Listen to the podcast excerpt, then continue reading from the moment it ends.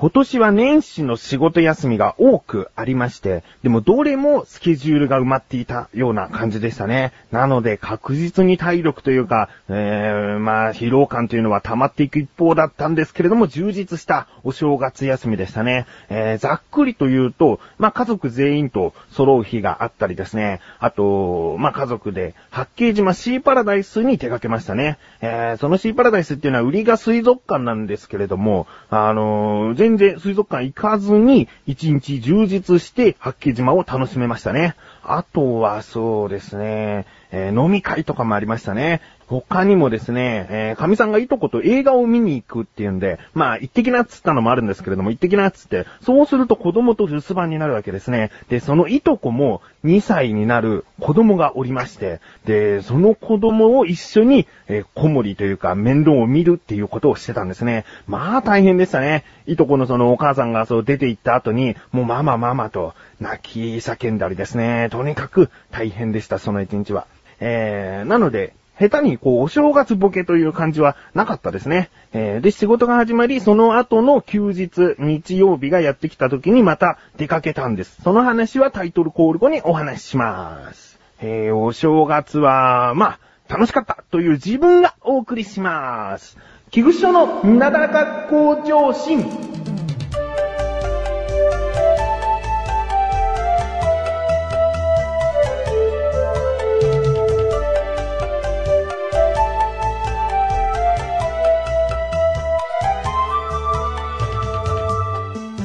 では、この前の日曜日なんですけれども、これまた家族でですね、鎌倉に来ました。うん。まあ、あの、自分以外の家族は初詣となるんですけれども、自分はちょっとね、あの、1月1日の、その、1月1日の早朝って言えばいいのかな？その時に近くの神社に行ったので、えー、鎌倉に行った時は2度目詣、二度目詣なんですけれども、えー、まあ、鎌倉に行って、鶴岡八幡宮というところでお参りをしまして、でね、鎌倉に行ったらね、えー、必ず通りたくなっちゃう通りがありますね。知ってる人はもう当たり前のように通るよ通るよっていうところなんですけれども、小町通りっていうのがあるんですね。えー、鎌倉の鶴岡八幡宮は結構入り口が大きくてですね、その前の通り大きな道がバーッとあるんですけれども、そこを一個避けた細い道が小町通りなんですね。で、この小町通りというのは何がいいかというと、その、お店がバーっとこう、並んでいるんですね。うーん、そうだな、原宿で言うと竹下通りみたいな感じなんですね。えー、まあ、用がなくても歩いてるだけでも気になっちゃう店があるよっていう感じで。うん。で、原宿のその竹下通りと、でも大きく何が違うかっていうと、若者向けの洋服とかそういうものはあまり置いていないよっていうところですね。えー、なので自分ぐらいの年の人が通って何が楽しめるかというと、まあ、食べ物になっちゃいますね。えー、まあ今回の終わりの感想にもなるんですけれども、結局、これとこれとこれを食べるんだな、小町通りっていうのはっていうのが、なんか決まってきちゃいましたね。えー、まず、えーお店の名前っていうのははっきり覚えていないんですけれども、一つ目のお店、えー一つ目のお店は覚えております。一番屋というところで、おせんべいを売っているところがあるんですね。そこでは、また、その表で、焼きたてのせんべいをそのまま直接一枚こう手渡しで渡してくれるっていうことをやってるんですね。えー、もうそんな焼きたてのせんべいなんてめったに食べれるもんじゃないと思うから、小町通りをもう通ると絶対食べたくなっちゃうんですね。で、1枚50円かな ?60 円かなうん、小さな海苔で持つところをこう作ってくれて、あとはもう醤油だれに漬けたてなんで、こう、ちょっと気を抜くと醤油だれが垂れてきちゃうんで、気をつけながら食べるっていう。うん。で、その後、ちょっと歩くとですね、もうここからお店の名前はっきりと覚えてないんですけれども、抹茶屋さんというか、抹茶のデザートを表販売しているお店があるんですね。えー抹茶ソフトクリームだったり、えーあとは抹茶クレープだったりっていうのがあるんですね。で、自分は今回抹茶クレープを食べたんですけれども、そのクレープの頭にそのソフトクリームをちょっとこう乗っけてくれるんで、まあソフトクリーム頼むよりもお得感もあったりして、で、その抹茶クレープ食べたんですけれども、まあその、ちょっとやそっとのこの抹茶を味を出してるアイスには負けないですね。えー自分は京都の辻りというところろで抹茶ソフトクリームを食べたことがあるんですけれども、まあ、そこの抹茶はすごいんですね。え自分は今でもその辻りの抹茶ソフトクリームが一番抹茶感が強くて美味しいなと思ってるんですけれども、そこに負けないぐらい、まあ、実際自分の中では辻りなんですけれども、そこに負けないぐらいの抹茶の確かな風味が、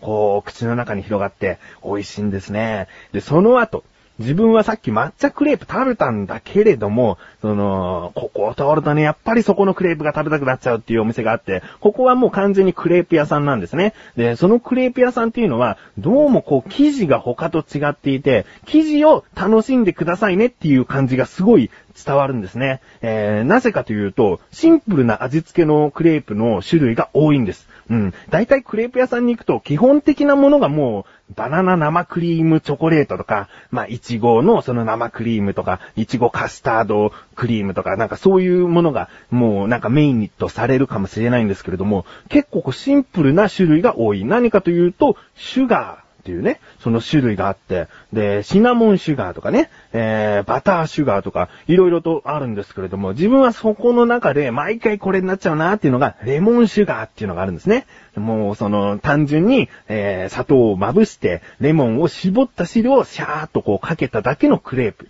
だからもう持った時にはペランペランなんですよ。えー、ペランペランなんだけど、もうまさに生地楽しんでねっていう感じのクレープで、こう、そそるんですね。えー、あそこではあまりバナナ生クリームとかそういうものに行かない方がいいような気がしますね。えー、で、レモンシュガー美味しいですね。あまりないでしょレモンをかけたクレープっていうのは、その、さっぱりとして、かつ、クレープの生地と砂糖の甘さがいい感じにマッチしますね。えー、そして、もう、この辺りで小町通りはそろそろ抜けるというところなんですけれども、最後にまた、こう、ソーセージを表で焼いているところがあるんですよ。あの、まあ、自分としてはね、やっぱりこう、食べたくなっちゃうんですね。えー、単純にフランクフルトっていう風に売ってるんだとしたら、結構素通りできるんですよ。その夏の屋台でも売ってるもんだなとかいう感じで素通りできるんだけど、なんかバジルなんたらソーセージとか、あの、調理層なんちゃらソーセージみたいな、なんかそういういろんな種類を、こう、美味しそうに焼いてるわけですよ。で、そこは、もうハムとかソーセージの専門のお店でもあるから、確かなソーセージなわけですよ。で、それをね、やっぱり食べて、最後の締めがそのソーセージとなり、で、小町通りを抜けるんですね。もう、これが結構決まりになっちゃってね、いろいろと他にもあるんですよ。あのー、横断歩道メンバーの小高祐介が大批判していたチョコレートコロッケとかですね。なんかそういうものもあるんですけれども、今回そこ行けなかったですね。機会があれば全然食べてみたいと思ったんですけれども、いろんなコロッケの種類を売っているお店とかもあります。うん。なので、えー、鎌倉に来た際はですね、ぜひ小町通りを歩いて、いろんなものを食べてみてはいかがでしょうか。帰ってきて、口エサラジョ。手を洗って、口エサラジョ。晩ご飯を食べて、口エサラジョ。お風呂に入って、口エサラジョ。テレビを見て、口エサラジョ。布団に入って、寝るよ、おやすみ。いつでもどこでも片手間に、口エサラジオは毎月1回更新のアスレチック放送局で、リンクページから行けるよ。どこまでも続くのかね。さあ、コーナーに参りましょう。自力80%。このコーナーでは日常にある様々な疑問や質問に対して自分で調べ自分で解決していくコーナーでもあり、リスナーの方からのご相談やお悩み解決していくというコーナーです。今回もメールが届いております。ありがとうございます。なだらかんネーム、パンドラボックスさん。ありがとうございます。本文、どうも、翔さん、明けましておめでとうございます。おめでとうございます。と、新年最初のなだらか登場を狙っているパンドラボックスです。あー。あー、新年2回目でしたね。えー、まあ、前回お読みしたメールは去年いただいたメールだったんで、なるべく送られてきた順番にお読みしているという形なんですね。パンドラボックスさん申し訳ありません。えー、新年2回目となってしまいました。続き、205回のサンドイッチマンのルーツに関して丁寧なお答えをいただきありがとうございます。いえいえ、ミクシーコミュニティでも、なだらかのトピックのコメントでも、ご苦労のほどが伺えます。さすがは翔さんです。ありがとうございます。いやー、あのー、ミクシーコミュニティのなだらか向上心のトピックっていうのがあるんですけれども、こちらの方でね、あのー、まあ、どういった感じで調べたかっていうのを、あのー、書いたことがあったんですね。えー、まあ、サンドイッチマンのルーツに関してはですね、もう日本語のウィキペディアとかじゃどうにもならないっていう感じでして、いろんな海外のサイトを漁って翻訳しては、これじゃないなとか、まあ、ろいろと自分の中で文章を組み立てたりとかしたっていうことを書いたら、あの、パンドラボックスさんが読んでくださったんですね。ありがとうございます。いやいや、もう難しい疑問ほどね、解決した時には自分もスッキリしますから、えー、いいんですよ。うん。続き。今回は、普通に生活していると滅多にお目にかかれない人物に関しての質問です。はい。翔さんをはじめ横断歩道並びに男性は嫌いな人はいないであろう、バニーガールのルーツを知りたいです。よろしくお願いします。ということですね。バニーガール。うん。自分はバニーガールという存在をいつ知ったかなと考えてみたんですけれども、今まで生きてきて生のバニーガールを見たことはないですね。えー、そのテレビの金ちゃんの仮想大賞のアシスタントさんとか、あと、まあ、コントの設定ですね。お笑い番組のコントの設定とかで出てくるようなバニーガールしか見たことはないですね。うん。まあ、こういった感じでですね、今回の疑問に参ります。バニーガールのルーツって何なの？ですね。調べてきました。ここからが答え。バニーガールは雑誌プレイボーイとの連動企画で運営された高級クラブ、プレイボーイクラブのウェイトル推奨として考案されました。えー、あ、そうですね。プレイボーイの雑誌というのは、こう、うさぎというのがシンボルマークというか、トレードマークでもありますもんね。えー、その時に、えー、考案された衣装だと。うん。で、このプレイボーイクラブっていうのは、1960年から1988年にやっていたクラブなんですね。えー、おそらくアメリカですね。アメリカでやっていたクラブ。そこで、まあ、インパクトがあったせいなのか、日本に舞い込んで、まずは、えー、ホステスさんの衣装として使われたみたいなんですね。で、その後、テレビ番組のアシスタントだったり、えー、コントの設定の中で出てきたりとか、えー、一般の人にもですね、一般の人っていう言い方はあれなのかもしれないけど、自分みたいな人がですね、えー、目にかかる機会が多くなったということですね。うん。まあ今回はこういったルーツでございました。サンドイッチマンよりかは分かりやすかったですね。えー、パンドラボックスさん、メールありがとうございます。こういった感じで日常にある様々な疑問や質問の方をお待ちしております。投稿フォームよりなだらか向上心を選択して、どしどしとご投稿ください。以上、自力80%でした。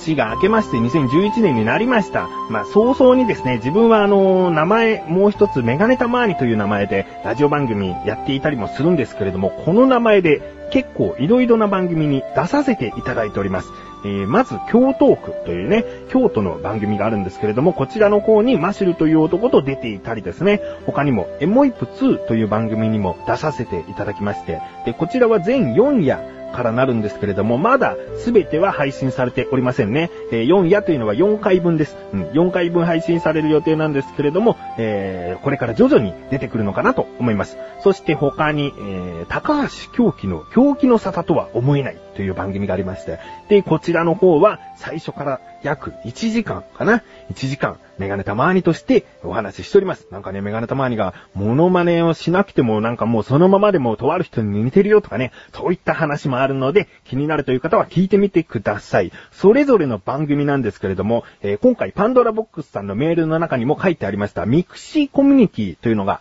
あります。えー、こちらはリンクページからミクシーコミュニティの方に行けます。そしてミクシーコミュニティの方で、こういった番組に出ましたと、リンク先も貼って書きますので、こちらから飛んでみてください。うん。で、このミクシーコミュニティというのがちょっと厄介で、管理人の、まあ、自分なんですけれども、申請がないと入れないという、見れないということになっておりますが、まあ、あの、ちょっとした、えー、入ってくださった方に特別何かできたらいいなということを考えているだけですので、えー、一回入ってすぐ抜けて、また入るっていうのはどうなのかなっていうのもためらわずに、どんどんどんどん出入りしてください。えー、申請してください。そのたんびにもう許可しますので、え、よろしくお願いします。そして、え、お知らせでーす。